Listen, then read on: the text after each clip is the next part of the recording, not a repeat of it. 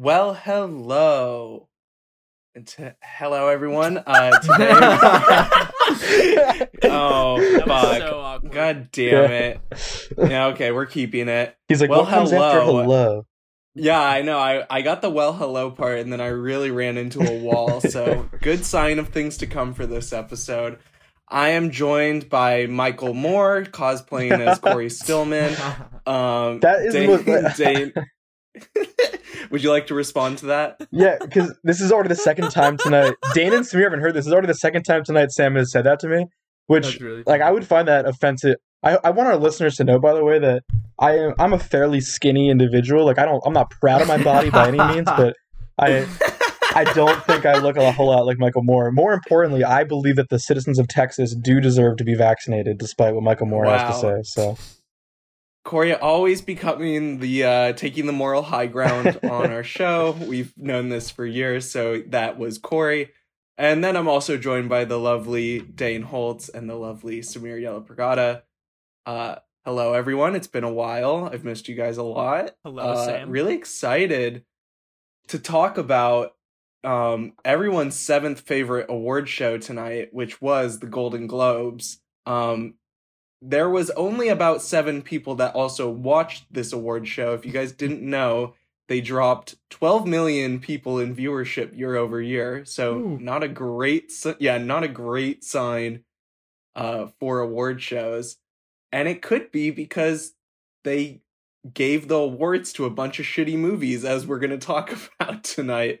Um, some better than others, but three movies in particular were very surprising for different reasons at the awards. Um, those three movies are I Care a Lot, uh, where Rosamund Pike won Best Actress in a drama, no in a musical or comedy. Did they Which even that- even Care that a we Lot could a talk about. comedy? Yeah. Oh my god. Okay, well we'll talk about okay, that. yeah, I I have a lot to say about that. Yeah, okay. And then we'll also talk about Andra Day in the highly rememberable uh, Billie Holiday Uni- uh, United States versus Billie Rememberable. Billie Holiday. Billie Holiday. Wow. Words are going coming off of my tongue so well right now. Honestly, now. that if if that was a word used in the script for United States versus, versus Billie Holiday, I probably wouldn't have batted an eye because that that's kind of the level we were working with there. a nice little foreshadowing for our discussion on that great movie.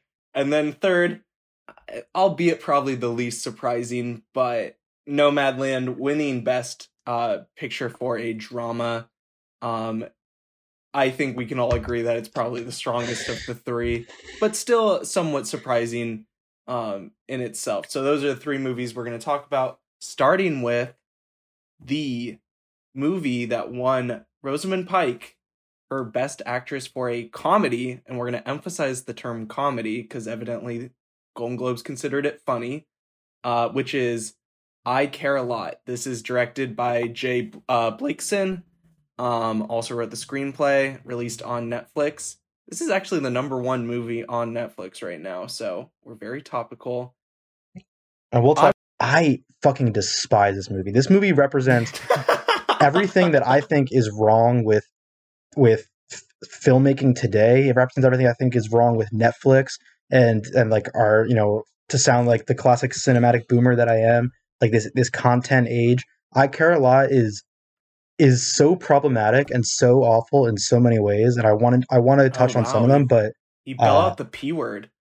but I, I think that's why the the uh, the uncut gems comparison is interesting because I think what people want to pretend this movie is is what uncut gems actually is, which is like this like um, critique of capitalism and the, like and those yeah. who yeah and like and like those who are involved with it on a more local level um Mhm. like but th- the difference is i mean like you know and we can get in you know you mentioned why uncut gems is a really strong script i think one of the my favorite aspects of uncut gems is its um light framing story with the uh like the african mine i think that's uh just like you know we don't, we don't have to get into that movie because that's not the one we're talking about but you know that's just one example of how I that know movie you two would anyway, so I wanted No, to that's just one Yeah, example It's of so how that hard not to. uh So, so- contextualizes so Corey, tell me- its tell me if- its commentary on capitalism and one example of how I care a lot does does not at all. So I'll get into more. We can get into more of that, but Yeah. So obviously, the main character of this movie is a girl boss. She is Baby boss. risen Boss the baby. ladder. Yeah, she's a boss baby as well. um, defi- definitely risen the ladder. Um, unapologetic in a lot of the things she does.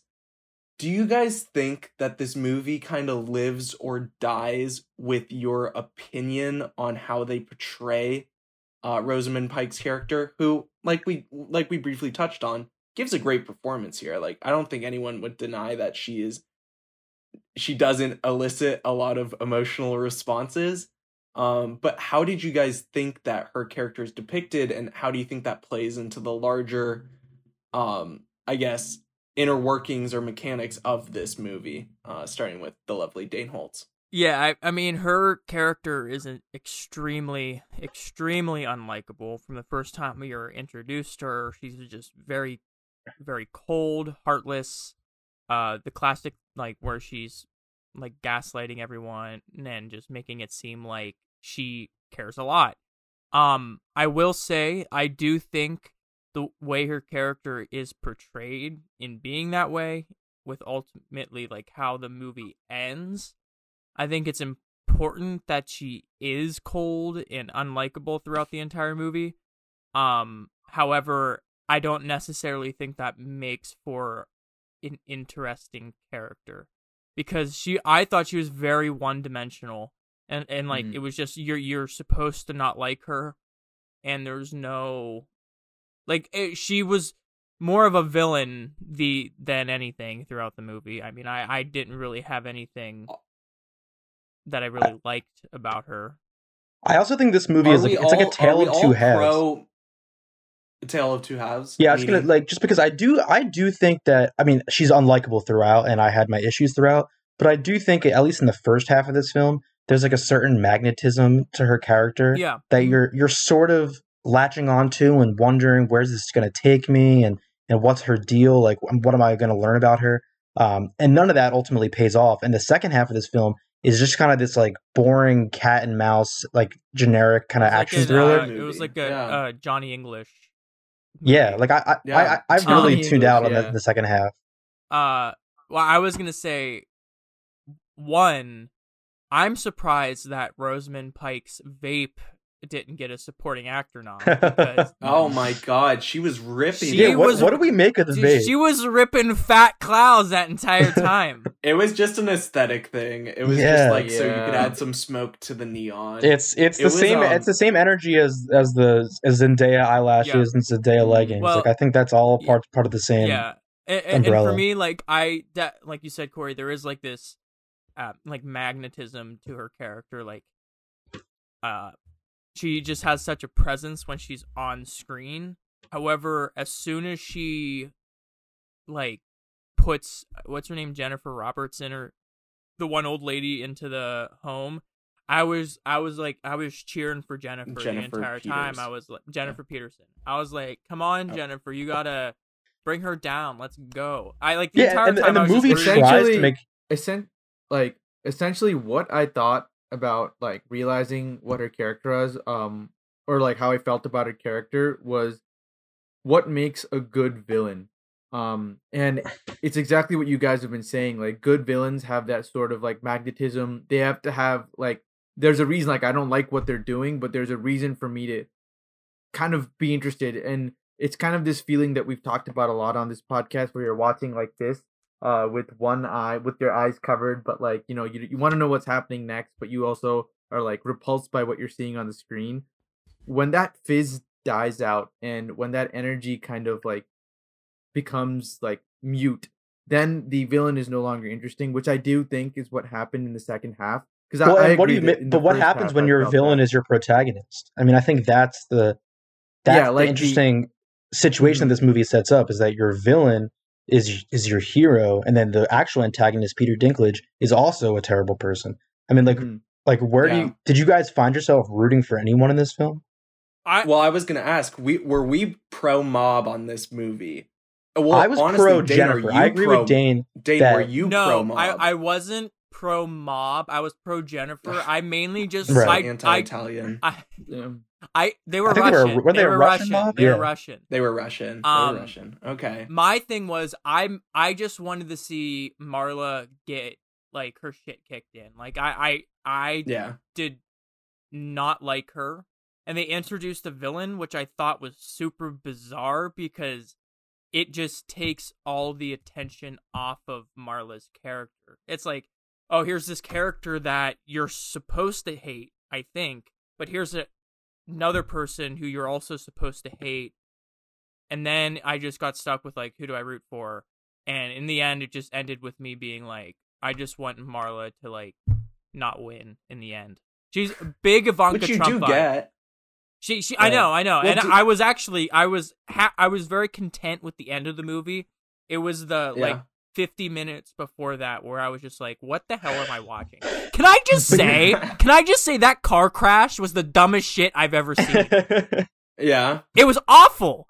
I, I- I've, I've bad. seen too many MythBusters episodes to know Mm. that she ain't breaking out of that car. She ain't getting out of that car. She got Yeah, drugged. she didn't have anything to.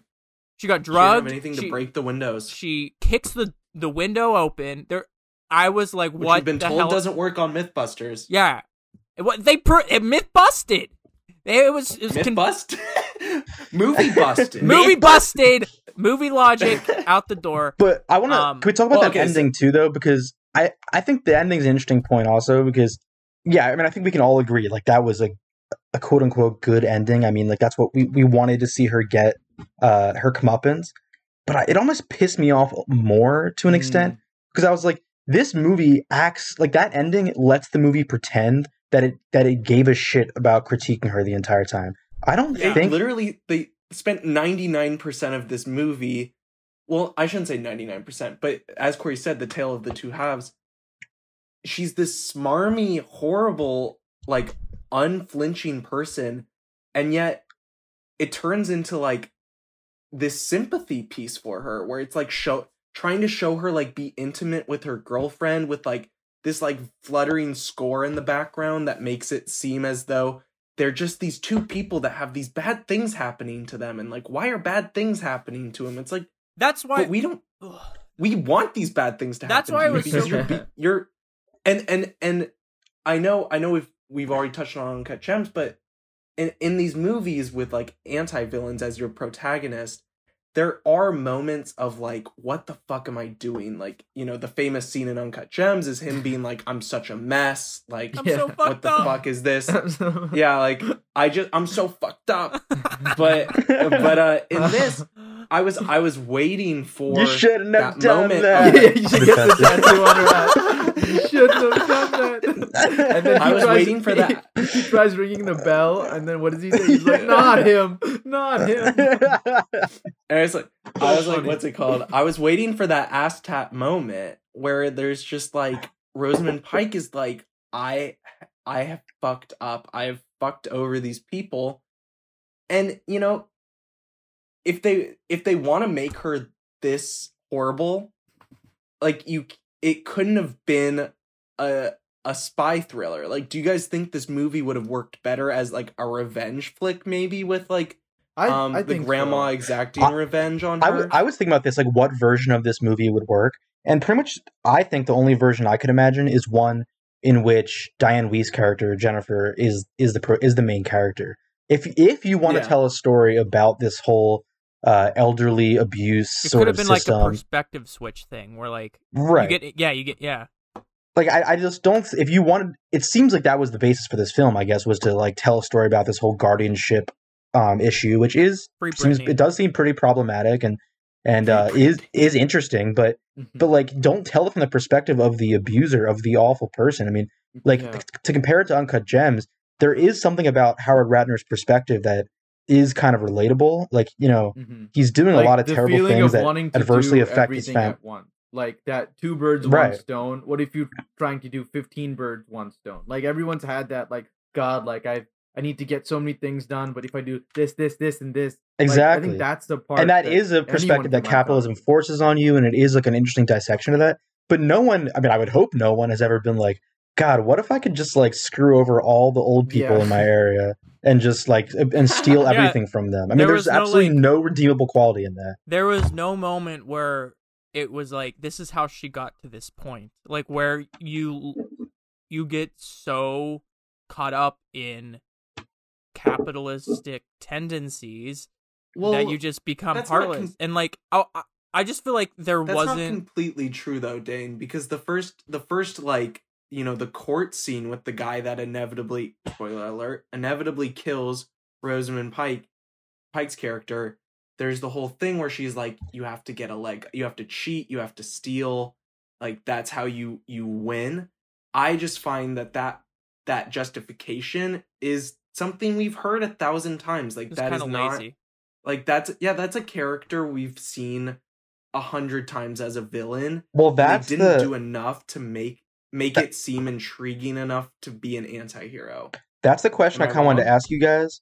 Um, on that on that note, about that idea of seeing this character a lot, like, I mean, I think the big argument with this film and the and the and what we sort of have been dancing around is, I mean, she's a, a it's a, it's a female character. She's a it's it's a, it's a lesbian woman who is has has been like if you read these the Letterboxd reviews for this, or if you go on film Twitter, I mean, people aren't having the conversation we're having. Like, she is almost universally referred to as a girl boss and as like a badass. Um, you know, I like uh, all love to to Emmeline, but even I think I saw Emmeline share this picture that I don't know who where it originated. Oh wait, I was gonna bring that up too, but Emmeline did. Sh- yeah, she shared this. Yeah, no, it has not. It doesn't right? reflect. This doesn't reflect on Emmeline at all. It was. It was just. It was. I, was We just interested it anti. Emmeline now that she's not on the episode right away. No, I was. I was just do. interested we bring guests see. on and then we shit on them after they leave. I, I, I be, I be, I, I actually meant to text her because I'm curious to hear her thoughts on this movie, especially after seeing like. But I don't know if you guys saw the images that she shared. But like, this is the kind of stuff that's going around. Like these these pictures of Marla Grayson being this badass woman, of being like strong and powerful and manipulative, and that's so fucking cool. And the argument has been like, oh, you know, if if guys could fall in love with Jordan Belfort after Wolf of Wall Street, or or uh, you know Christian Bale's character in American Psycho, if the if these bad guys that that that are an, these anti-hero types could be um, misinterpreted as the good guys, why can't like like we as women do the same? I think that's kind of been some of the discourse around I care a lot. But my answer to that is like how- they're all. But does it? Like I think my answer is like they're all bad. like they're all bad. Well, here's the thing. and to make- that's well, here's the thing. and to I make this like those- movie I now- hate The- American Psycho. i Well, the- with oh go ahead Samir.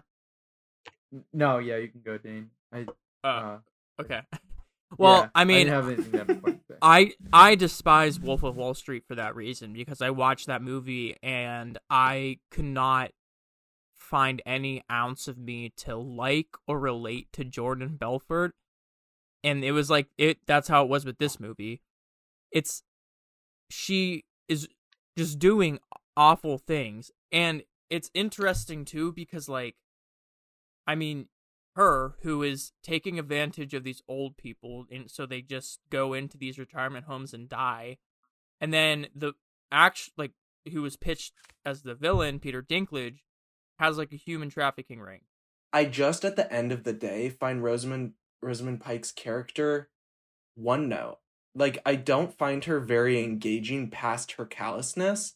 Like and and Jordan Belfort's character, like, yeah, he's a fucking douchebag. And I, I I'm not a huge fan of uh Wolf on Wall Street, but uh, I'm certainly not a fan of American Psycho. If you guys ever want to hear my hot take, I think that's one of the worst movies ever made. Well, the But- one thing about Jordan Belfort my- is that it does help that it's based on a real person. Like the guy Yeah. exists, so like it, I know that But- he's written one note, but like in the movie, like the movie character is one note, but the Well, fact I mean, that well, the- there's a guy. also- well, no, no. What I, what I was about to it. say is actually the opposite of that. I find I find Jordan Belfort's character at least charismatic as all get out. Like, and and and that's not Rosamund Pike's fault because I think she Oh, she no. does a great job with this character. I just find her character to be very, um. There, there's just like it didn't feel believable when they tried Yeah, to there's- make there's her no s- depth seem to soft I mean- and feminine, and I, th- I think it's it's fair of, to like, point out. calculating like Yeah, background no, and that's to- not and i just don't find that very exciting or like relatable or Yeah, an it's just- interesting character to put much It's emotion the flat into. villain, like I, Jared uh, Leto in the Justice Squad. Yeah. Judge- Justice League. No, Oh no no no! No, I, I, I mean, it's- Suicide You- you- Squad. you Jar- com- Jared you Leto mix and the up Suicide two- Uh, Yeah, Suicide I Squad. did. I mixed Yeah. Um, no. I, I think so- it's fair to point out too that that Jay Blakeson, the director of this, and the writer is just a, is a white dude. I mean, like like Yeah. I'm not one. Like I don't. I, I- you know, there's certainly nuance to the conversation as to like who can write what stories and the kind of characters you can write about. He's allowed to write a female character. Don't get me wrong, but it really, to me, like making his protagonist um like this this like empowering like lesbian woman just feels like an attempt to address this exact question that we're having like like he's not interested in her femininity nor like her Malcolm- sexuality Malcolm and Marie argument.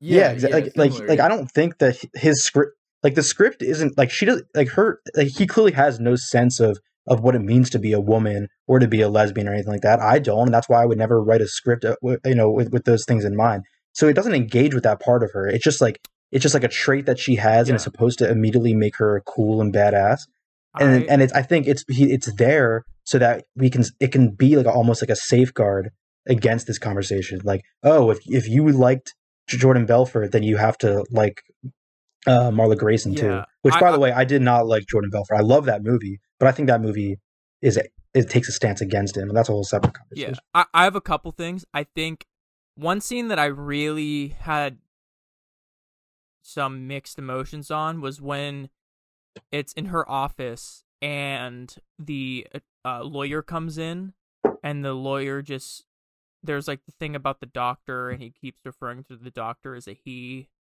I just felt like re- relating to that to that this to that conversation of the fact that a, a white man wrote and directed this movie i just thought that that scene was just very awkward and just it, it's it felt like a white dude was writing that scene it was just it was, yeah, simply because it didn't feel like a microaggression. Like they, what they were trying to get at was he was doing a microaggression repeatedly, but it was just like the most low hanging fruit Mm, version of it. Yeah, the, that it just another came- example of that is the very as- beginning when uh sh- when she tells it's the, like, the oh, guy who ultimately kills her. woman? Yeah, Oh, and she's like, just because you have a penis doesn't mean you scare me. I mean, it's it's It speaking. like- yeah, I was like, it's like come on, guys. That, that's what I mean. This movie co-opts the language of identity politics and pretends that it's something progressive when it's that's Yeah. why like that's what I'm getting at when and, I say we've this talked movie so about much. that I same think it's- thing. it's- we've talked Well- about that so many times with other movies we've discussed here. It's, It's a, it's pure an evil. alarming trend. It's an pure alarming evil. trend that happens a lot in streaming And- originals. And I, Yeah. I think that could have been something that would have made the movie very interesting. Say you actually had someone who wrote this movie who had that perspective of being Right. a successful, powerful woman in in a business like that. I think it would have been a very interesting like piece of dialogue that could have came. and you you could probably relate That- better. yes, to her that would have end made of the her more- like, and it would have made the whole thing better Yes. because she would have actually been a nuanced character, Yeah. as opposed to what we have here, So So which is not yeah, nuanced. my- I feel So like my- we've, we've been very we've been very negative about this movie, but I just want to say it, it's so weird because I gave this movie originally three stars, and I'm thinking now I have nothing positive to say about this mm-hmm. movie. I like I just like can't like is anyone else finding themselves in a similar situation where I- it's just very Well, Everyone I I, also know gave it a- has So- given this movie a three or a three and a half. Like it's crazy. Yeah, and it's like a I'm- weird thing. I'm looking back- It's the most Yeah, I'm looking back and I'm like, all this is- but yeah, I like it does things I think we haven't really touched on things that like it does well. Like I think do you do you guys like the editing or like the pacing of this movie? Well- I think it I think it chugs along pretty pretty well. Well, that's what I was throughout. gonna say. Is I, See- I think that's also what's dangerous about it is that it's like I gave it a two and a half, um, and I like you know I just like I want to make it clear I despise this movie. like like every like I should be giving it like just a half star, but um, I do think it it's very watchable. It's pretty competently Yeah, crafted. it was very watchable. Like and again, so the I don't, I, watchability that is factor why I. makes it a three. That's my theory. That like if something is so that's- just that's like, dangerous put in and of on itself. watch it, that's Yeah. a three because you don't have to think. About it. They about found a the three. algorithm to make Like yeah, it, you can they just found the algorithm on- Netflix has to just make a movie that like you you have on and you you know it's fine. Like I felt after this movie, I even said, you know, that wasn't that. I I kind of liked that. and I but now I'm looking back and I'm like, why why did I like it so much? Like what Yeah, like what about it actually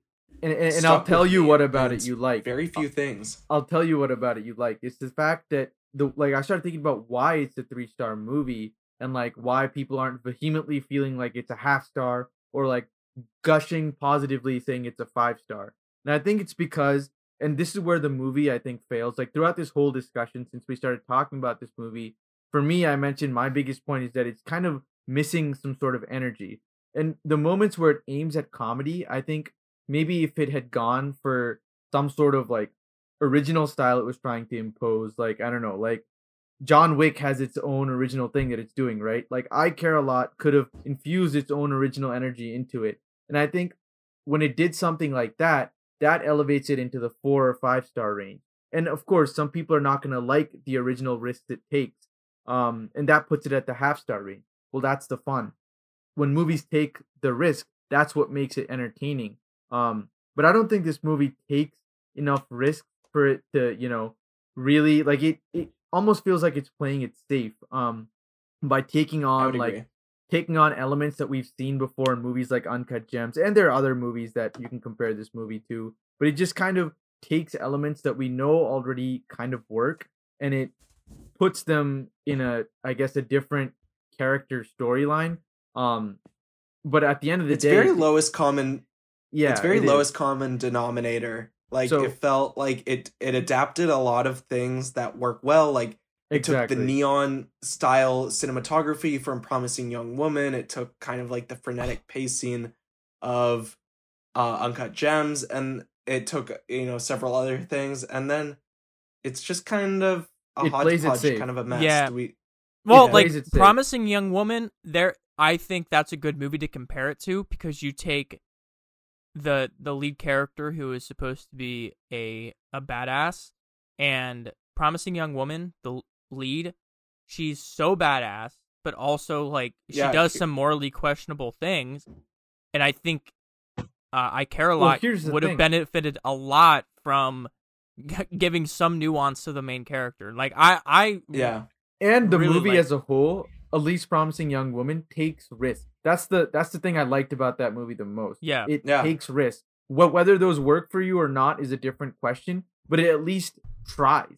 Yeah. I don't think this movie is I agree. trying at well, all. yeah, you and know? even with Promising Young I Woman, like that movie is incredibly serious with its subject matter, but also has some hilarious moments in it.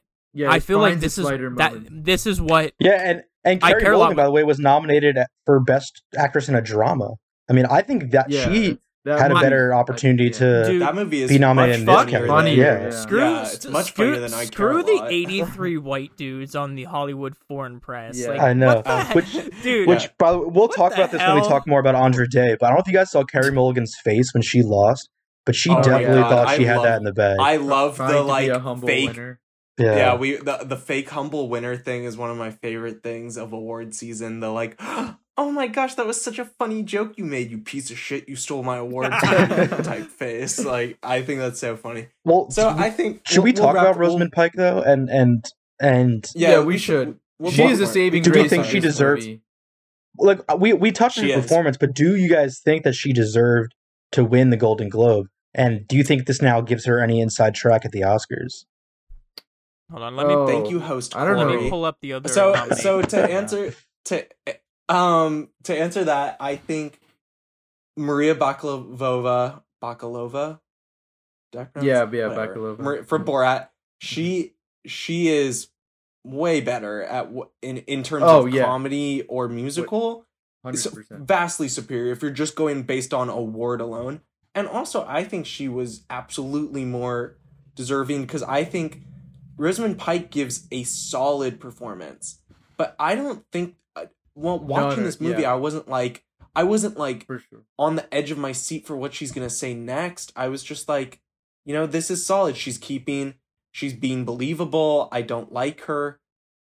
You know, I, you know, I Yeah. think she probably should have been nominated, but I was, you know, I'm Yeah. very, very surprised she won. I, I don't, I don't think she was deserving, and frankly, I think this is gonna carry over, and I think she will probably be a front runner for the Oscars now because What- of this. what which is you very need to- interesting. See, that's where I what you need to understand about the fact that like the task Maria Bakalova had was like much much harder I think than you know like that of any Oh. scripted actor. Like going into a complete situation and improving your way like to either elevate or diffuse a situation and being funny throughout. Like that takes a completely different set of comedic Yeah. skills that are like Also- crazy impressive. It's almost like if, if Sacha Baron Cohen could win for his performance, which he did, it's almost like how could Maria Bakalova not win? Because they did Not- the exact same not? thing. Also- And- she really and- holds, she and pulled really off- and holds her they're own. bo- if in some ways what she pulled off was even more miraculous. Yeah, Yeah. Uh, the Yeah. Rudy Giuliani thing is literally insane. Crazy. Like one It's the great. It's the best moment of 2020 cinema, like- and she is I the think so. reason I actually as an think so. as an actress, as an actress, like she was able to get that scene. It was all up to her to get that scene to go to where it was. Also, the just the nerve and and just like yeah, it takes a lot. And to be able to go in there and do that is insane. Like that Yeah. that moment alone should have been enough to See, that When I'm- you're in I'm- her- I'm- she's- now I'm just Yeah, kind of getting I know, I'm kind of getting a little yeah, bit angry right now. yeah. So Corey, where do you Corey, where do you stand on Rosamund Pike's performance and how it relates to the general um, yeah. award shows? I mean, again, I like I'm with you guys. I think Maria Bakalova probably should have beat her at the Golden Globes. I'm not too upset that she won. Like I think it's perfectly fine. You guys know, honestly, I would have loved to see uh my girl Anya win for Emma, Yeah. but I knew that wasn't oh going to happen. Oh my god, she was looking great at the award she, show. she Corey. looked great. Yeah, she got the Queen's Gambit love, which is enough. But uh, I I think as far as the Oscars are concerned, like like usually the Golden Globes are some kind of precursor, although that changes from year to year. But this year, I think the we can pretty much ignore the entire musical slash comedy category and just look at the dramas. Well, I was Um, about That's I was true. about to Yeah, say um like if look, you So I have think- I think that- Hamilton nominated, you can pretty much ignore it. Oh my god, No, so, I I mean, knew especially Samir as far as somehow actors is concerned. Hamilton. as far as actresses is concerned, I think basically you're going to see the same five drama nominees make up the entire category at the Oscars. I don't Yeah, think Rosamund Pike. agree. It's. I mean, Ros- Rosamund Pike might get a nom now just because she does have that momentum, but I, even even then, I'd actually be pretty surprised. I I can't. It, her performance was not better than Carey Mulligan's. It was not better than Vanessa Kirby's. It was not better than Viola Davis's, and it was not better than Frances McDormand's. And uh, we can talk about Andra Day in a sec, but I don't think it was better than that either. It was not better than Andra Days. Um, cool. So we are on to the star ratings now for I Care a Lot. Um, I'm gonna start, and I'm gonna be frank. I uh, I'm gonna change my rating from what I originally gave it. I'm gonna give this a two and a half stars. It's very watchable, as we said. Um, but I just the politics of the movie, the script of the movie, all seem to fall flat. To where it's externally has a lot of energy, but internally pretty vapid. Yeah, I'm gonna go. Uh, basically repeat what you said, Sam. Uh, I gave it a three originally on Letterboxd. I'm gonna give it a two and a half. And yeah, I mean, watching this, I got very similar vibes to Malcolm and Marie in with what it was trying to say and do. Um, in regards to like, uh, just I mean, like Rosamund Pike's character, like having a strong boss lady, and I think it completely missed the boat in what it could have done. Um, yeah, Yeah, I'd give it a two and a half as well. Um, yeah, just another soulless Wow. piece of streaming dump that uh is scared to take any major risk. Yeah, you guys are. Yeah, I think you guys convinced me. I started at two and a half. I'm gonna. I'm gonna have to bu- bump it down even a little bit more. I'll, I'll, I'll give it just a two, just because. A, because I just Oh, want to be couldn't lower than have a everybody else. consi- yeah, you're so annoying. We couldn't have one consistent rating on this podcast. But uh, I mean, I like I like I keep saying, I really hate this movie. To me, this movie represents everything that is wrong with the state of film today, and uh, I think some of the other movies we're going to talk about kind of relate to this point. But this this idea of of like movies and storytelling co-opting identity politics to serve what is like what is like a supposedly political but ultimately an apolitical agenda is actually like really bad like this like it's it, it's happening like our, our governments are doing that in their policies and in their some of their decision making and now our, our our storytelling is doing it too i mean like that that should really scare us because that I, I don't, I don't I, I'll I'll stop myself from going off my rant, but it's uh it's it's really bad. I mean, it's it's it's the least progressive thing you could do, but it gets to masquerade as progressive, uh, and I think it will be well used said, in the future. Michael Moore. Okay, uh, Michael continuing. Wow, that is the ultimate So, uh, way to, uh, un- to undermine no, anyone. I'm yeah, actually- that's like the that's like the music playing at an award show. I'm actually right in the middle of watching Bowling for Columbine, so you keep saying Michael Moore, and uh, I keep thinking back to that because for, for our a- listeners yeah, who can't see one. Corey right now, he's dressed exactly like the it's just a hat and a Documentary- flannel. It's like, it's exactly like the uh, like Dude, the documentarian You could literally slash Google Michael Moore, and it's exactly uh, what you're Michael wearing Moore. right now. Corey Yeah. Stillman, Michael Moore, cinematic parallels. Well, speaking of our cinema, MCU universe. Yeah, speaking of movies, that's our segue for the next one. So we're gonna be talking about another. Um, this was this is actually one of the most shocking awards in recent memory, which is Andra Day's win for Best Actress in a Drama. Um, she was in absolute last place in all of the the odds making. Um, this was I thought I was watching this with Corey and Samir. I thought there was a mistake when she was announced. I just there was no momentum going into this movie. And the movie that we are talking about is The United States versus Billie Holiday. Okay, and that was our discussion about the United States versus Billie Holiday. that was my hilarious joke that I pre-wrote for this podcast. But I as you can probably tell from it, um this might be the shortest we've ever talked about a movie.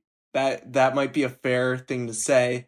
And and Corey, do you want to explain why this movie won't take up a lot of our time? I think the number one reason is that it's just so fucking boring. It it is it is like I mean it's it's definitely the most boring movie I've watched this year.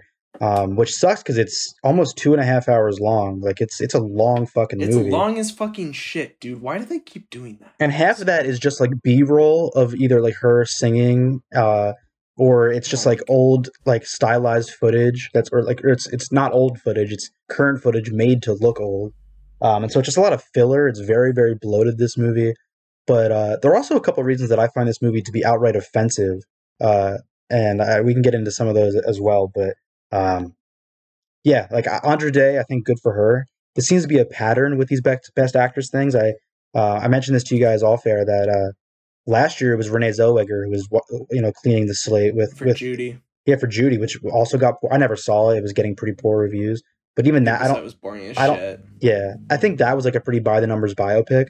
This is also kind of like that, but I think it's even worse for a, uh, a couple reasons that I'm sure you guys will, will touch on. when You talk about some of the writing and things like that.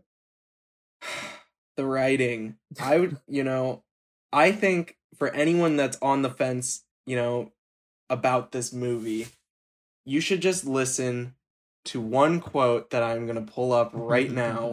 So they're ta- so they're talking about a, a majority of this movie is about Billie Holiday, who famous um like R&B soul singer um and her amazing song which is uh Strange Fruit, which was a really popular song at the time but this is a direct quote about an FBI meeting that the movie's about like how the FBI wants to get her to stop singing this song because it's inciting riots, quote unquote, but it's not really. And they go, they say her song is the curtain call for this so-called civil rights movement. and it's like, who the fuck talks like that? And and there are just cringy ass quotes throughout this movie that are so on the nose. Samir, did as a as a playwright, what were your thoughts of the dialogue? uh, Yeah, you- throughout this movie. you definitely stole my thunder completely because um yeah that's Good. exactly how i felt where it was just kind of like like you said just on the nose like completely speaking about i i understand when you're dealing with uh topics like these like i i understand the impulse to want to be direct and like get the point across as much as possible um but the thing is it just you pick one. You either make a PSA or you make a movie that's worth people discussing and it lives on. And there's so many movies that have done both. And that's what makes a great movie. Um and if you're not trying to be a great movie, why make a movie? you know, that's that's kind of Beautiful. my on that. Facts. There's just Facts. so much. There's so much dead space in this movie. There, like we, Corey talked about how expository it is. There are five minute segments where it is literally just filming her singing, and and Andra Day, like to her credit, she sings all of this, Yeah. which is really really impressive. She sounds very similar to Billie Holiday, and we'll, we'll get more into Andra Day's performance. Yeah, because I do have it some is- thoughts on that as well. Yeah. Well, you know, we could do it right now. We're Yeah, not can I- going to spend that much time on this movie. I wanted, I kind of did want to, I wanted to ask you guys this because, look, I do agree her performance is very, very good, but it kind of there, this this comes up a lot, I think, with um, awards decision making when it comes to performances. You know, like what makes a good performance? Like especially when Yeah. you're playing a real life figure. While her, her performance is very good, again, like I, I was impressed. It, it really is like it's basically it's it's are you really performing or are you just creating a facsimile of an individual and that's what's being awarded Like uh, I mean, like- like uh, Freddie Mercury and right like fr- yeah like look Yeah. rami malek was was not the best actor that year i'll, I'll s- ethan hawke got so fucking screwed for first reformed and i'll first Oh. Take that to my grave. You and your Ethan Hawke he didn't even- standing. but Get out of here. Ano- Keep- another actor continue, that year who got nominated who i did not think was very good was christian bale in vice he was not very good in that movie Oh, but he looked a lot like Dick Cheney. He he theoretically sounded like him. Like like with these real life figures, we kind of have a, a skewed sense of what a good performance is. Because yes, I do think Andra Day technically recreates Billie Holiday very well. But is there a lot of nuance and emotion in her performance and in the character? I'd say no. I think the problem is that the script doesn't allow Right, her to right. be all that interesting. Like, you know, a, a prime example is like there's this big reveal. By the way, like one of my favorite actors currently working is Trevante Rhodes. Um, he's the third. He's the third version of Chiron in Moonlight, all time best movie ever made, and even he is bad in this movie because the script gives nothing for him to do. So it's like in the, th this reveal that he's an FBI agent at the beginning, Andra Day's response is like, "You didn't even like my music," and I was just like, "What the fuck is going on here?" Like, like even if even if she's giving a good performance, she's saying such fucking like on the nose like trivial things that's like it takes me right out of the performance because I don't care what she has to say. Yeah, and Trevante Rhodes too. It was funny. Right before we watched this movie, I wrote an article for Screen Rant um, listing potential options to play Superman in the new uh, oh, reboot. Like, be so great. they're doing a, a black Superman. Yeah, Um, and yeah, and he's one of He the would be he's, great in it. he's one of the names I mentioned in it. And yeah, I still I still think he would be a good choice. But I'm not gonna lie, I watched this movie and I was like, shit, I'm kind of rethinking putting him on that list because I thought he was so Dude, flat. but in he's this movie. so he's so good in Moonlight. He's Yeah, but, but he's so- he's so good in fla- Moonlight He's and- so flat. and this he- is this he's is even, so like, in- in- movie. He's been this in bad exactly movies where what- he's been a good part of it, like Bird Box. like this is exactly what I was saying last episode. I think that like that's the thing with actors and performances, right? Like they like see the worst movie can't save the best actor, I think. But I think that when you have a great movie, even if you have like a worst actor in it, it's fine. It's passable. Um and that's the weird thing. Like that's the position that actors are in because they're just like they're stuck they're always at the or yeah, I, I can't think of an example where an actor is enough to completely make do for a completely horrid script, direction, everything else. Like I, I can't think of an Yeah. example that suffices to make an an entertaining experience with just the actor. Um, Yeah, so I don't want to vil- I don't want to vilify the actors for this because Yeah. at the end of the day, this is one of the worst scripts I've I've watched in a in a while. And do you want to hear something It is else kind really- of crazy? it is really that bad for anyone that hasn't watched it. It's really bad. This is another. I think this is important to note about Jimmy Fletcher, Oh, I Trevante Rhodes' it. Is character. it that bad? Dane, it's really that like, it's like a flex to say you haven't watched it. Honestly, that's how bad. Yeah, I know. I'm, I'm kind of we glad. we you- saved All this is saying is that Samir, Corey, and I wasted two and a half hours of a our half life hours. at one Well, point this week. I, I, I just I do want to point this out though about about uh, Trevante Rhodes' character. Did you guys know that the romance between uh, he and Billie Holiday was entirely fictional? Like that was j- just why? Why isn't that insane? So why did they have the to ba- include it then? so his real life character has expressed a lot of regret throughout his life for you know having been Yeah. complicit in doing that to Billie Holiday and working with the FBI. And so basically, like, and this is like, evidence of why the script is so bad and why I think this movie is honestly almost offensive. And that's a fascinating type of character, right? I mean, think about Bill O'Neal. We discussed him in, in Judas and the Black Messiah. That's Yeah, a one of the best fascinating type of the of character. But the movie basically, I guess, it like like whoever wrote the script wasn't smart enough to think about the the the intricacies of a character like that and and like the what that means to be a like, like someone who betrayed a member of your own race and and to still walk around as a black man who works for the FBI like that's fascinating but basically I guess to write around that and make sure that they don't have to reckon with that at all they just write in an entirely fictional romance that allows him to stick around so unbelievable. Yeah. So, It- it's it's so, unbelievable blah. and it just allows him to stick around and spend time with her and never have to really reckon with what is a pretty con- complex and fascinating dichotomy you know Yeah, that evidently re- like really messed him up for the rest of his life. right So obviously there's some interesting like deep like emotional scars to write around. yeah Is there anything else you guys want to get in about this movie? I feel I- I, I don't I'm know gonna what you guys are saying. I I mean- love this movie. I mean, come on, like do we do we think she deserved this award? Do we think she has any chance of winning the award at Oscar time? Like where do we where do we think this stands?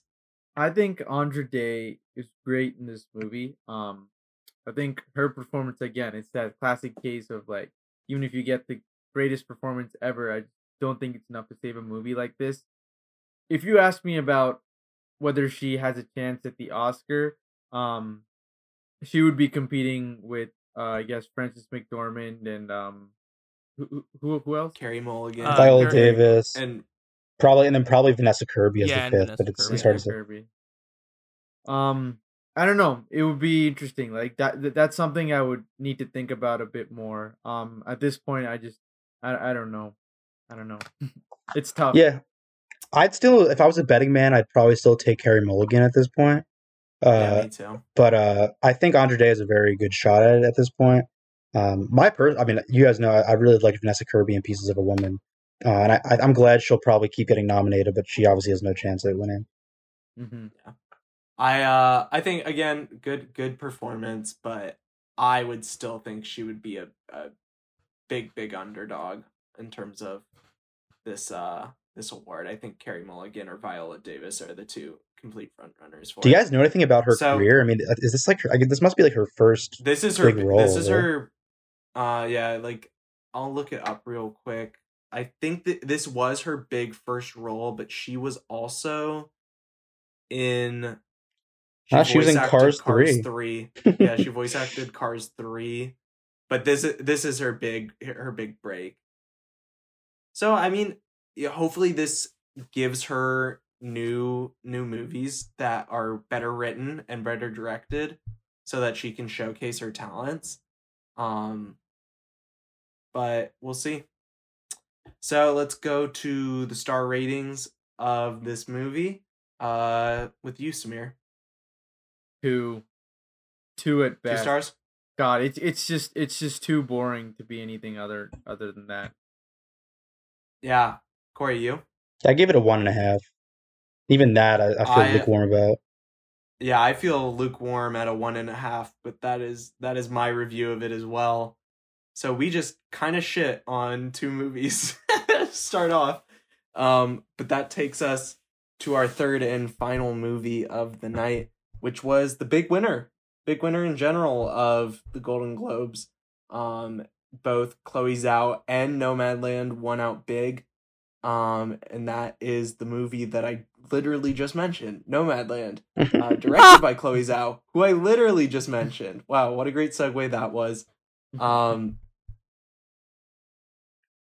do you guys think uh, Nomadland's win was a good, a big win for quote unquote like cinema? Do you guys think this was an award just that don't think- we can be proud of that it won, or do you guys think that there were more deserving?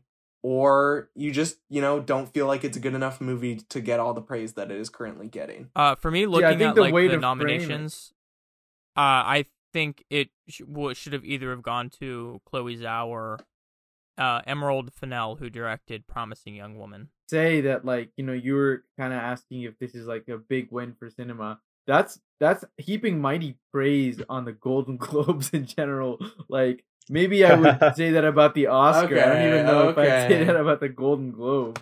Well, Um, I think I think the the current idea is that this is one of the front runners uh for the Oscars, and it only is bolstered by its win at the Golden Globes. Um, so do you, you know, you, fuck you, Samir. That was the question. You have to answer it. No, I think it's an Fuck interesting you. question because um, I have my issues with Nomadland, and, and I'm sure we'll get into those. But I do think this actually is a pretty exciting film to get recognized as the best of the year.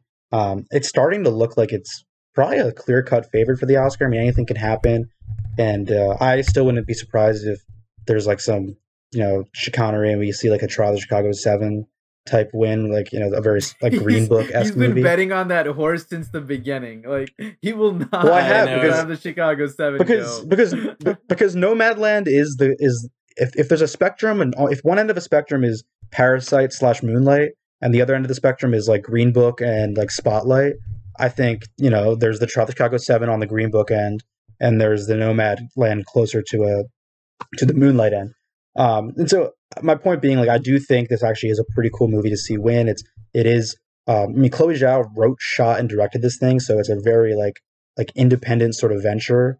Um, it the way it was made is pretty unique with these like you know real life nomads playing fictionalized versions of themselves, and just the way it's shot using all natural light and it's very intimate. I mean, it's a lot of things that you just wouldn't expect to see in, in a big awards winner.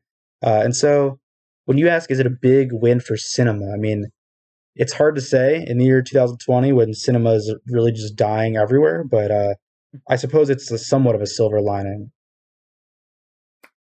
I asked a good question. I'm feeling pretty good about myself, so No, I'm gonna, I think I'm it is a gonna question. try. Yeah. I'm gonna try my hand and ask a second good question. Ooh, doubling which down. is, um, the, where do you guys lie on the fictionalized pers- versions of a real self and how that's depicted in a film? So Is it kind of Dane? I wasn't finished. if you do that again, I'm gonna kick you from the Discord. o- okay. Never mind, Dane. It's you. Dane, it's up to you. Where do you lie on this fictionalized version of itself? Like the interplays between it's almost a documentary at some points, and at other times it is a full fledged narrative film. Uh, where so where do you stand on that that uh juxtaposition? Yeah, so while you guys were uh, talking about the previous movie that I did not watch, I was just looking up a bunch of stuff, and I had no idea that that was the case for this movie, and that makes me appreciate it that much more. Um, like Yes, I fall in the same. like. Linda May, I thought she was so sweet, and when her and uh Fran, it's Fran, right? Yeah, I think yeah. Yeah. When or when Fern, right? Fern, it's Fern, Frances Fern, McDormand, but it's Fern. Fern. when Yeah, when they went I was gonna say, did they really just do Frances McDermott's first name? Wait, can I just say, fun fact? Here is my Francis McDermott story. I met her at a restaurant in Hawaii one time, and I have these like two little cousins who were babies at the time, and they were like the fattest, cutest little babies.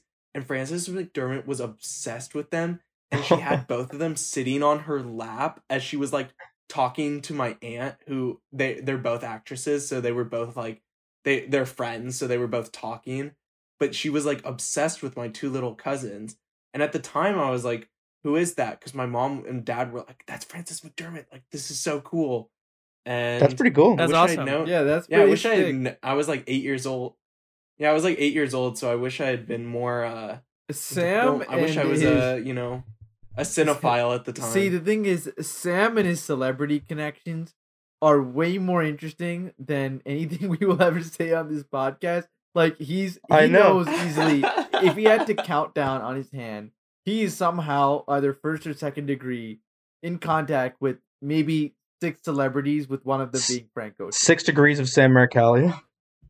Uh, ridiculous. I'm really fucking cool, so I I agree. I'm glad that this is where the conversation is le- led to. It's been you know having Emmeline on the last episode wasn't very pro Sam, Uh, on previous episodes, I lost the survivor. That wasn't very pro Sam.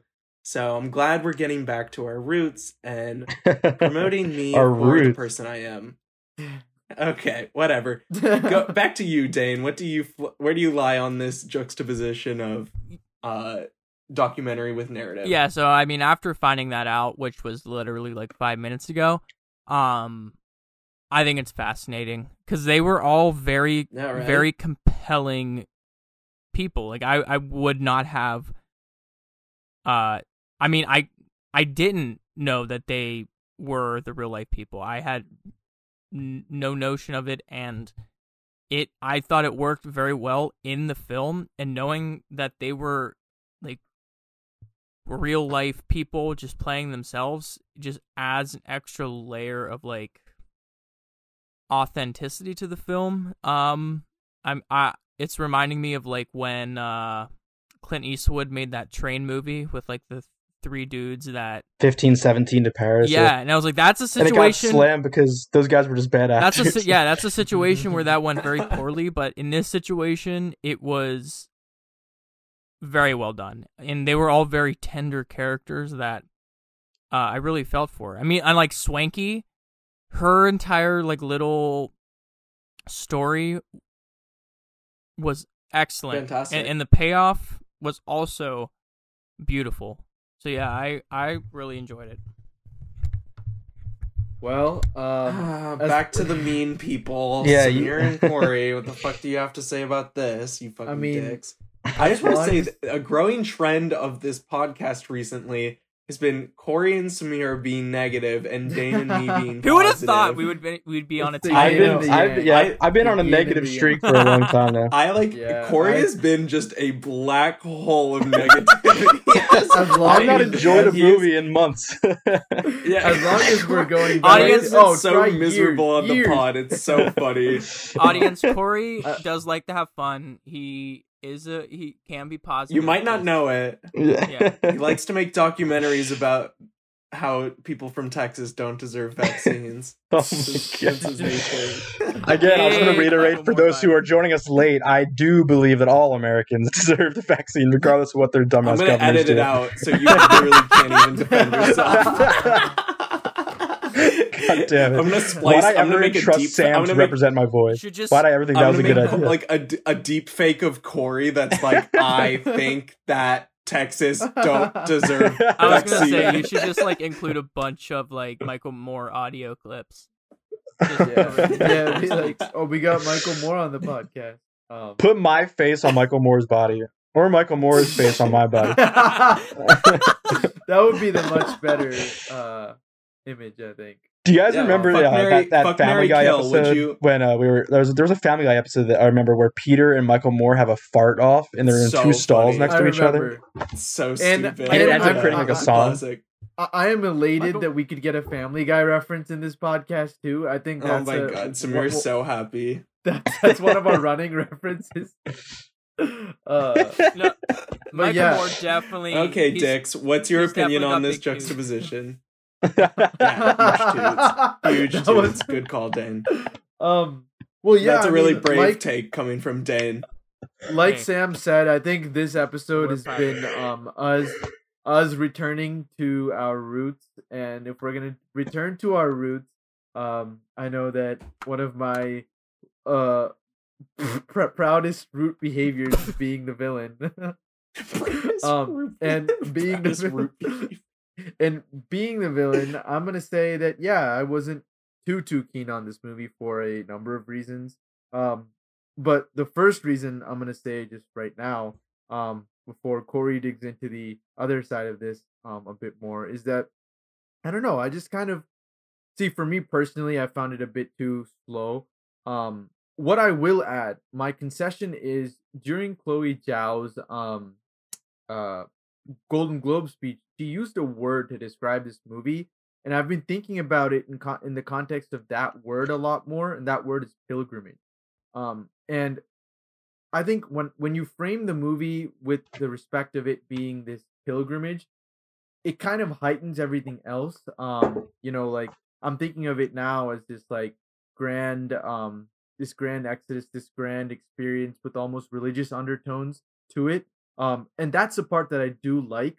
I think the movie does capture does capture like the grandiosity of like the. Did you just say Cra- crapture? yeah, I said crapture. That's a Did good word. Samir I like just that. say crapture? Name of I meant to name, say name, God. name, name of the episode. That feels like a South Um, Park joke already. yeah. but but continue. it it definitely captures the um grandiosity of the you know of American beauty even like the I guess the natural beauty um even though that's in stark contrast to the kind of like horrible um conditions of poverty that the movie also showcases so it pits these two against each other um which makes for a really interesting viewing experience um and even though I found that part interesting I found it to be a bit too slow for my taste. Um, you know, um, this movie has been described as documentary like, and even I've described it as kind of like that.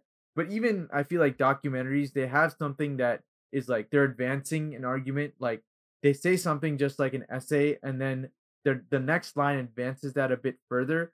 I think this movie it starts off with a great intro paragraph, and then it kind of gets muddled. I think in the middle where I don't think it's advancing its argument. It has a strong ending and like a final point, I guess, but that middle section kind of loses me.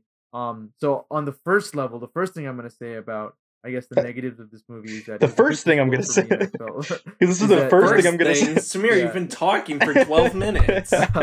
but um, yeah, I guess I felt a bit lost by that. Corey, dig in. No, I I guess the one area I, I differ is that I didn't find it slow. I, I I do like this movie. I think it's it's very beautiful. Like like you said, I um I had watched it having like not too long ago gotten back from my trip out to the Southwest, and not the exact same area that this movie is set, but um you know just like like I, I was able to walk through Badlands very similar to this, uh, and um it is like like those those areas of the country are really really beautiful, and I, it is really cool to see them on film. Um, and I was captivated the whole time. But, um, and this is a big but, I, I just feel like he said big butt. Oh, crapture and then big butt. Craptures oh and my Big Butts. God. That's the name of this One episode. thing's on Corey's mind. um, I I just feel like this idea, and I, I'm not against the this idea of these real life nomads playing fictionalized versions of themselves.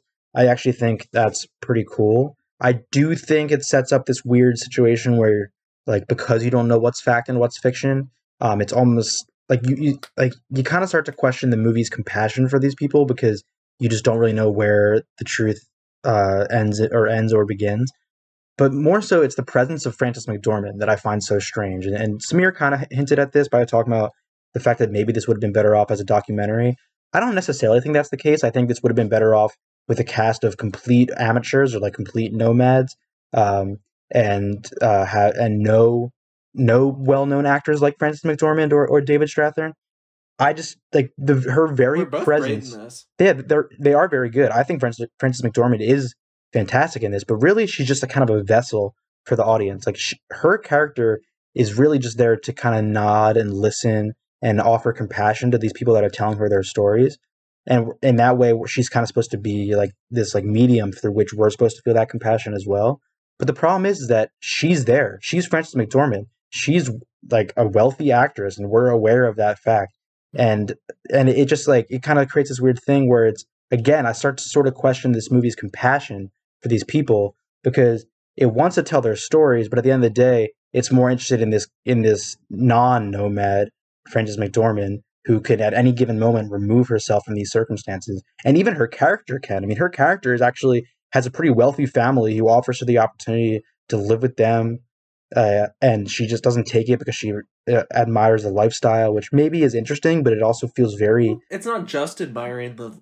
Oh No, yeah, God, I- I, just I- got nasally. Ooh, you It's okay? not just admiring the the lifestyle. It's also it's the idea of like she's on the road running away from this like the death of her husband and the loss of all her like right hometown. and and I, and I get that like so like on a human level it is she's a she's a good character but i just feel like the movie actually goes i, I read a review like this is this is the necessarily my own thoughts like honestly I, this last part i read on Letterboxd today and it really crystallized some of my thoughts this movie goes out of its ways a lot to be pretty apolitical like when it has the opportunity to make a political statement, I feel like it chooses not to. Like, I mean, it, Amazon is is a really like like weirdly like kind of like positive force in this movie. Like, I it's like the only comment made on Amazon the whole time is just that like oh it's a great paying job. Like there's like it, there's no reckoning with the company's influence on on the, the characters in this movie. There's a there's a crucial surgery that happens in this movie, and there's no mentioning of of healthcare or anything like that. Like there were, this movie sets up a lot of opportunities, I think, to have a political discussion, but it's more interested in some of these human elements and just kind of admiring the landscape, which is fine, but it just feels like a huge missed opportunity. Uh, And you're Well, I, I I think- disagree to a certain extent though, because I think the movie then just becomes about the politics, and and this is one of my like least favorite things with how film, I guess, like criticism has turned into, where it, it the movie it turns less into you know the characters, the interesting narrative stories that we're hearing throughout the story, and more about oh well what are the politics of the movie? Like it doesn't take this it doesn't take this stance it doesn't take that Well, he- stance he- like so does I that- think the crucial does that really component, ruin the like, the I- cinematic experience no, no, for you? Because it I doesn't think they're ruin very the cinematic yeah. experience. But what I'll say, I think the crucial thing is that you have to at least establish the connection, saying this is happening because of this. Like A is happening because of B. Well, so I- if you just focus on the human side and like the poverty side, that's okay. But I think you you can have that be the focus, and I think, like you said, Sam, that should be the focus because it gets too much when movies are overly politicizing. But there's an art and there's a skill to you know having the movie convey that oh well companies like amazon are causing x y and z so you don't have to but the viewer has to understand that i don't think nomadland makes that point clear enough and i think it should even though yeah, the focus still should I- be on the human I, I. I want to clarify really quickly. that, I mean, I, I've enjoyed plenty of movies that I don't agree with their politics. I don't. I don't think politics are the only lens through which you have to. Uh, yeah uh, exactly I, yeah. I'd say to uh, a critique of film. But Nomadland Corey loves once American Sniper. I love it. Um, no, I mean like a lot of Nolan films are pretty conservative, and I, I, you know, I'm still a Nolan stan. But Nomadland clearly wants to have a political conversation. It, it thinks it's having one, but I, I don't think it is. I think it's actually very toothless. Well, I don't necessarily think that it the yes, it is the like what had ha- corporate America obviously has had this impact on uh Frances McDormand's character, but I don't necessarily think that the movie was trying to make that political discussion the forefront of the movie. For me, like this might just be like personal take. I think by just having the company of Amazon be present in the movie was enough for for me, especially because like the the what that her her introduction to working at Amazon is pretty early on in the movie. I think it's like a one of the first couple scenes, and if you basically uh compare that to the opening paragraph, which establishes like this mine shut down because of essentially capitalism, and you have these people that are losing their jobs and all this stuff and yeah I, I think just like the presence of amazon was en- was a was enough for me because obviously To me- yeah go ahead sam. Well and going off of that like i i agree and and to me it's an infinitely stronger political statement to humanize the perspective of people like this to let's be honest like w- what are the majority of people that would watch this film? It's probably going to be rich liberals that watch this and to me it is is far more important to humanize perspectives like this to the audience then you know maybe maybe they should have made a more of a, I I I I'll concede. I think they probably should have uh, made a. So, a I think the healthcare argument statement would have been as what- opposed to yeah, yeah Amazon. like what I agree what as well. say, But what I'm trying to say, what I'm trying to say is that I think showing these perspectives in itself is a strong political statement that I think over supersedes the maybe missed chances What- here. But what do you It- make of the fact that it foregrounds, it foregrounds Fern's Frances McDormand's perspective, and not the real perspective? Like there are much more interesting perspectives in this movie. You you mentioned uh, Swankie and, and there's some of the other characters. like there are very interesting perspectives in this movie that I I I agree would support your point, except for the fact that this movie decides to foreground the entirely fictional story of of Fern. I think that's kind of an issue. Well, Yeah, I think it, it, I can see it, that. it definitely I can see is that. I don't really have like a perfect answer for that, but I think that she works as a liaison between the audiences and they're like as we say she's a great listener. Like her there is to kind of be the liaison between an audience to understand and humanize And- with these people.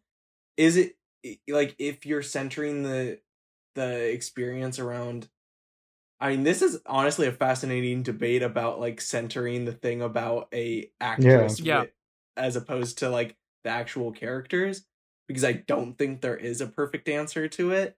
But my my take is she was more of a liaison to help the audience understand. Yeah, and I, I think too, it's interesting. I mean, we keep saying that like it's similar to a documentary. It's very documentary in style, and for me, like I don't necessarily know of any other way this story could have been done in the in the way it was done as a narrative if it if it would have been a documentary. I think it was either it's a documentary or it's not. So like Agreed. yeah. So I, I think with what the movie was trying to do, I think having Frances McDormand as like the lia- liaison is is is fine. Um the, also the thing with Amazon that I was kind of curious about is like obviously Amazon had to agree to have their company in this movie. And I can't imagine that Amazon would have been too uh happy to put their movie to put their company in the movie if they were just like shitting on it. Um so I I think that Right. I mean, that's kind of the the whole. Yeah, That's, that's the, whole shitty thing. You know? yeah, which is like which s- sucks, but again like at least it was in the movie. So I I'm sure like if they had if the So- script was we're just going to like shit on Amazon, which uh, everyone does, then Amazon probably wouldn't have been in the movie and have had Yeah. that like background presence. So the complicated thing that was kind of like my reaction process when watching this movie, um, and maybe you guys felt similarly, or I'd be interested to hear your thoughts, is that when I was watching it, um, you know, I, I kind of see these people in in this in the situation. It really sucks that people have to be nomads and they have to lose their jobs and they have to, you know, live scantily. And then I start to get angry thinking about why they are like that. And when I feel this anger, I think at that point, and this is what I was saying earlier, um, I'm not gonna say it's the film's job because I don't think like I'm I'm not I'm not gonna impose that on any film to do that.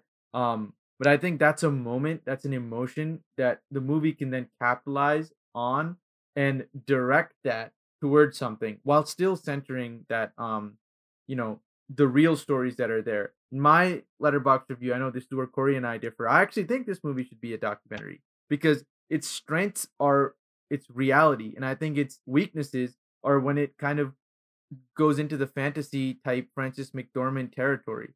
This is this was a movie based on a nonfiction work, and it, it's hard to make a narrative feature based on a nonfiction work because you have to add inject all these like different things into it. Um, but you're dealing with literally a snapshot, a photograph of reality, and You are kind of really convincing me. Retain, yeah, if you really Just because, like, there, there are a lot of people of Empire, Nevada. I felt after watching this movie, there were a lot of people where I was like, I would love to meet the citizens of Empire and learn more about them. But instead, we get Frances McDormand. You know what I mean? Like, Yeah. Hey, Sam. Quick But she question gives for a you, great Sam. performance. Oh my god, Sam, she knows she is question for you. great in it, but Was was Hawaii one of the stops for Frances McDormand? Uh, you said you met her in Hawaii. Well, so funny story about that. At the time, I was eight years old and I was living inside a van by myself. And I was- I was in a bucket. in Hawaii. Going around in Hawaii. in Hawaii, I I somehow well, it's actually funny. They they make a joke about driving Hawaii when they're in that RV, Oh, right, right. in the Yeah, yeah, RV yeah. I park. Yeah. Bro, my my my Uh, fucking fire alarm just fell out of my wall. holy shit. oh god. Yeah. God damn it, That's a- Dane. We love Oak- Oakland. That's inconvenient. Um, Um, yeah. So, like I was saying before, Dane interrupted me again. I really, I really like the long take of uh Frances McDormand walking through. Shitty in the bucket. Yes, dude, those sound effects were gnarly. But uh, Wait, gnarly. I was like, did they have a fucking mic in Dude. there or something? dude, when, Goddamn. when that, if she actually shit in that bucket, you give her that Academy Award right now. Like, right now. Right now. Yeah. um, eh, supporting actor, uh, Rosamund Pike's vape, and Frances McDormand shit. Um, But no, but that that long take of her walking through the the park in the first half of the movie, um, I thought was gorgeous. One because of just the way it was shot in the natural light, but also how the way the, the way that uh the the backdrop the the uh background of a, a lot of the shots kind of just showed activities that the people were doing. I know in the in the one shot like they were like doing yoga in the background, and then all the like oh, that was such a all, good all, shot. like the uh, UTVs Uh. come like coming in. I, I I thought I loved that shot. Yeah, Yeah, I was. I was it's a beautiful honestly movie. like wh- where we all differ on it. I was just like Dane, just along for the ride with like watching just Frances McDermott kind of meander around the Badlands. Like I just found that to be a really engaging part, and I think that's a lot due to the cinematography, which is stellar. It might be the best of the year. Um, I I would probably put that on as as the front Yeah. runner And it and we haven't talked about it yet but the score of this movie is so good and Very she subtle. shows yeah we should yeah like like we talked last week with Celine Sciamma like amazing restraint by Chloe Zhao throughout this movie like it really is only at the most poignant moments does the score come in and I I thought that it just made for a really it, this is a tangent but have you guys seen Paris Texas yeah, yeah, I've seen it. I think it's, it's an interesting Interesting. comparison. It's it it, ri- it reminded me a lot of the first half of of Paris, Texas. Yeah, I could see Actually, that. the whole movie in general. Was- So- Yeah, I could definitely see that. was that. the guy who looked like Santa. Was he an was he an no, actual it's with, nomad? it's it's Henry Dean's. Yeah. He- He's the real. Uh, is he? yeah, yeah. He Okay, is. because he, I was gonna he- say that that's who he is in real life. the He really does lead that that, now, kind like- of uh, nomadic movement. What a cool Uh-oh. what a cool dude. I know. Wow. I, I, I, I- I guess, well, that actually I guess brings up- Chloe Zhao just really went that. Uh, yeah, the rich liberal audience won't watch this unless we put Frances McDormand in it. That's So what I mean, like- that. Uh, wait, yeah. uh, do you guys- wait, wait, wait. Do you guys love? Do you guys? How did you guys feel about that final conversation with the Santa looking guy and Frances Wait. McDermott about the whole? I have been. I I guess I spent too much of my life remembering, and then the the the nomad leader essentially recounting the loss of his son. See, Um, what did you guys make of that fine that final conversation? if that story that he was telling, I'm I'm assuming that isn't it is that's true. a true. See, that's where I do think, like Frances McDormand's character, if we're like talking about her being amongst the the nomads, I think that's where it uh intersects well because like her character is having a lot of the same trauma and grief that Wells, I think his last name was, is is going through. So in that way, what her character is experiencing is what at least this Wells guy's was experiencing to some point, except it's just more written out in terms of screenplay. Yeah, I guess it's just like because I like I agree. Even in that scene and, and in many scenes, Frances McDormand, you know, is able to really, you know, exhibit this like really awesome sort of compassion that does translate, I think, onto the viewer as well. But it's also like, does Chloe Zhao does not trust us to find that story compelling in and of itself? Does she Well, not trust but- us to feel that compassion anyway? Do And that's what it I seems guess, people I- I- gravitated I've- towards the most, right? It Right. was the Well, I think- natural people. Right. Well, I think my question my question would be like and we don't know because we were not on the set for all of this. Where where is Frances McDermott acting and where is it just her being a person that's interested in the story? I agree. The movie tell? sets up some really Bec- interesting, like existential we- questions. Because I I'm gonna be honest, Dane and I are probably the more optimistic than Corey and Samir Well, are about the like yeah, the intentions of creators for the most part. and I think Dane and I seem to be more of like I think that Chloe Zhao and uh Frances McDermott. We're just in.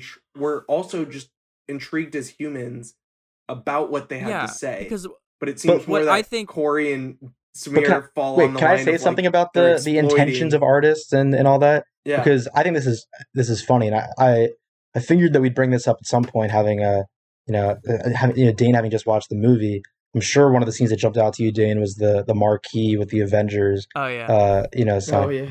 I, I was reading an interview with Chloe Zhao, and someone asked her what that scene uh, was meant to represent. You know, many people were speculating that it it was kind of a commentary on the blockbuster and how it's sort of you know damaged the the, The only you know the, indi- the yeah exactly, and it's how it sort of damaged the theater industry as a whole, and and how you know it's look at well look what it's done to this small theater, blah blah blah. Her, her next clo- movie is The Eternals. Yeah, yeah. Her next movie is The for Eternals, which that don't know, I think is an interesting too. Movie. Right, and Chloe Zhao, her answer to that question was, "Oh, I'm just a huge fan of Marvel, and so I wanted to work in a reference." So I mean, like, like when you talk to me about like intentions of artists and and and like and Chloe Zhao's intentions here, I'm not saying they're purely evil. I think she did ma- set out to make a movie that reckons with capitalism in some way, but I don't think she's again. I think it's a pretty toothless movie. I don't think she's all that interested in having a, any difficult conversations. Yeah, I think and I that. disagree. that well, I was I gonna say that with the highlights the toothlessness of the movie. Um, but yeah, go ahead, Dane. I, I in in the scenes where um the actual nomads are talking, I I will say I do like the uh Chloe Zhao's choice to like let the camera linger on their faces the entire time while they're telling the story. And then the that scene would end with Frances like reacting to it. Um I think like now thinking back to it, I emotions are feel- I was feeling, I just felt like those scenes were incredibly authentic. Obviously, now knowing they very much were. Um. So yeah, I I mean I think all those scenes were were very well done. See, Yeah, I don't think, think sh I don't think Frances McDermott dominates this movie as maybe we've made it seem to be. It. If anything, like I don't, I wouldn't even consider her a lead. Like she is the lead actress because it's about her, but the the amount of screen time that she's shown isn't like. eh, I'm probably bullshitting. She's in every scene. I think she's in whatever. every- yeah, she's in every scene. Yeah. Yeah, um, never fucking mind. It's okay, Sam. the the the perfect I movie tried. that I think Corey's of just been riling me that- up. that like shows perfectly the horrors or consequences of a political system is Parasite, Yeah. right? Where it's like they don't mention the political anything in that movie, but the whole time from start to finish, you know that's what this movie is kind of about. But- so I think that is like for Nomadland, um, if you really want this to be about like the horrors of the companies like Amazon and like these big conglomerates and stuff, there's another way to make that clear. You don't have to necessarily like, you know, go on this um Billie Holiday type on the nose, um, you know, whatever. But you can work that in. And I actually think that again, I'm gonna say this, like making it as a documentary would have made that more clear because when the when you have the real people from the outset and you don't have any element of fictionalization to it, um, that just stands in even more stark contrast with everything, and it might help that sort of like, oh, these are the direct consequences of this whatever come through more is what I think. But at the end of the day, like it's again, it's a, it's about Frances McDormand, an actress who can remove herself from the circumstances of this film at any given time. What better like uh, metaphor is there for like what it means to be like a Hollywood elite, like that so-called Hollywood elite? You're someone who can who at any given moment can partake in this kind of discourse by watching these films and then remove yourself from it when the movie is over. Obviously, I recognize like you know we're all very privileged people too. Like that's true of us as well. But I just think like we have to be a little wary of these kinds of stories and those being the ones that get celebrated over and over and over. Parasite being the exception that I'll never understand, but I'll always be grateful for. Well, that was an inconvenient truth that Corey just said. Uh, his his other that's uh, not Michael document. Moore. That's that's Al. Yeah, I know his other documentarian buddies would be very proud. God damn it! There's got to be more uh, Um, progressive or le- uh, leftist documentarians you can compare me to than these two motherfuckers. Nope, that is the only two we're going with. Um, great points from Corey that I will not listen to because this movie is great, which takes us to our star our star ratings. Uh, let's go with Dane first. I really like this movie. Uh, it, I got the message it was trying, what it was going for. I liked all the acting. It was beautiful. I'm gonna give it a four and a half. I'm in the same boat. I I give this a four and a half stars. I thought this was the third best movie that came out in 2020. Wow. I'm very happy that it's getting all the praise that it is. I think this movie is spectacular. But um, Yeah, I'm gonna be a- Cr- crusty curmudgeon, but um, not crusty enough to not appreciate the technical brilliance that's going on in this movie. So I'm gonna give it a three star. If this movie wasn't as technically brilliant as it was, I think it'd be a two or a two and a half. But because of that, it's a three. Jesus Christ. Yeah, and I'm gonna I'm gonna slide in at, at a three and a half, so uh, a little little bit above Samir. Uh, that still is actually a bump down from what I initially gave it on Letterboxd. So I appreciate you guys helping me crystallize just how much I hated all these movies tonight. Oh my fucking god. but I mean, a three and a half is still a good score. Again, I think it's very beautiful, uh, and it is an enjoyable watch. I like the one the, the point that I want to disagree with Samir on the most is that I didn't find it slow. I found it very captivating. I just So take issue with it on a lot of different levels. make that clear. coming from the guy who let's make loves it clear that mutual both appreciation- Samir and Corey are wrong about both of this. well, see, so mu- mutual you know- appreciation is filled with talking. Descriptive No, no, may no, be no. pages. We're not talking about this. we're There's not no words in this. we're not movie. talking about this. We're not Okay, fucking talking alright. about this. We did our star rating. So- we're done. okay. So, you know, are there any final points about maybe why award shows are great, why capitalism is great, why Nomadland is Well, great? wait. Like, are Well, there the- any final points you guys want to make on this on this pod? it's not it's not necessarily a final point, but I think something that could help to say at the end is why we chose these three movies. And um the reason I guess is that Nomadland is on Hulu right now and it's getting a lot of buzz. I care a lot, getting a lot of buzz on Netflix. And um forgetting third oh Billie uh, Holiday getting yeah. no buzz on Hulu. but still true. Yeah, this is our rare episode. This might be the only episode we've ever done where all three films are immediately available for your consumption on streaming services. So And get out there and watch honest- these bad movies. See, I think Sam Billie Holiday might actually be the number one movie on Hulu right now, if I'm not wrong, right? I'm sure it Is is, honestly. really? Yeah, so Dear it is getting buzz. Um, It's doing better I, than I know, Holy fuck. Yeah, and because Nomadland um got the Golden Globe recognition, that sure surely will be getting more streams. But I think we wanted to choose three movies that um you know for once most of our listeners uh will want to see or have seen already. Um, and hopefully it'll After it'll our make for some ringing endorsements. Yeah, yeah. After For our once, we'll add endorsement. relevancy. Yeah, for once, we'll be relevant to the general discussion of films. We haven't tried this ever, besides when Ever. we shit on Malcolm and Marie for one week. Yeah. yeah, and even that episode, we included a twenty dollar rental that no one else had heard of. yeah. Oh, yeah. Barb Looking at you, And- Barb Star, who made an appearance at the Golden Globes, by the Who way. did? I know. and our I'm uh, our would be our last part. episode with water lilies, where you can't find it anywhere, and if you want to watch You it, you have to literally pay ninety dollars. Yeah, Yeah. you literally have to get a professor is- at Pitt to download a link for you and send it to your That guest is actually line. so. Fu- that is so funny that we chose a movie that is impossible to watch. Yeah. Even the director There's- can't find Hey, it. Also, uh, So and then we ta- and then we talked about specific details of the movie as if anyone would have any clue what's happening with our discussion. we just spoil this irreverent comedy. I, I also want to say, guys, bold prediction: Jim Carrey is getting nominated for Best Actor in Sonic the Hedgehog. No, he's not. He's not. You know, he's not. I mean- he's not. I just wanted to say. Dan, I don't know how to. I don't know how to. I don't know how to put this. I don't know how to put it nicely. He's just not. Well, we hated a movie, then we hated a movie, and then two of us hated the third movie. So it's Seems like we're following a pattern here. As you can tell, we're yeah, we're we're we are now into March of 2021. We're all obviously doing really really well on a personal note, so that probably represented well in our podcast tonight.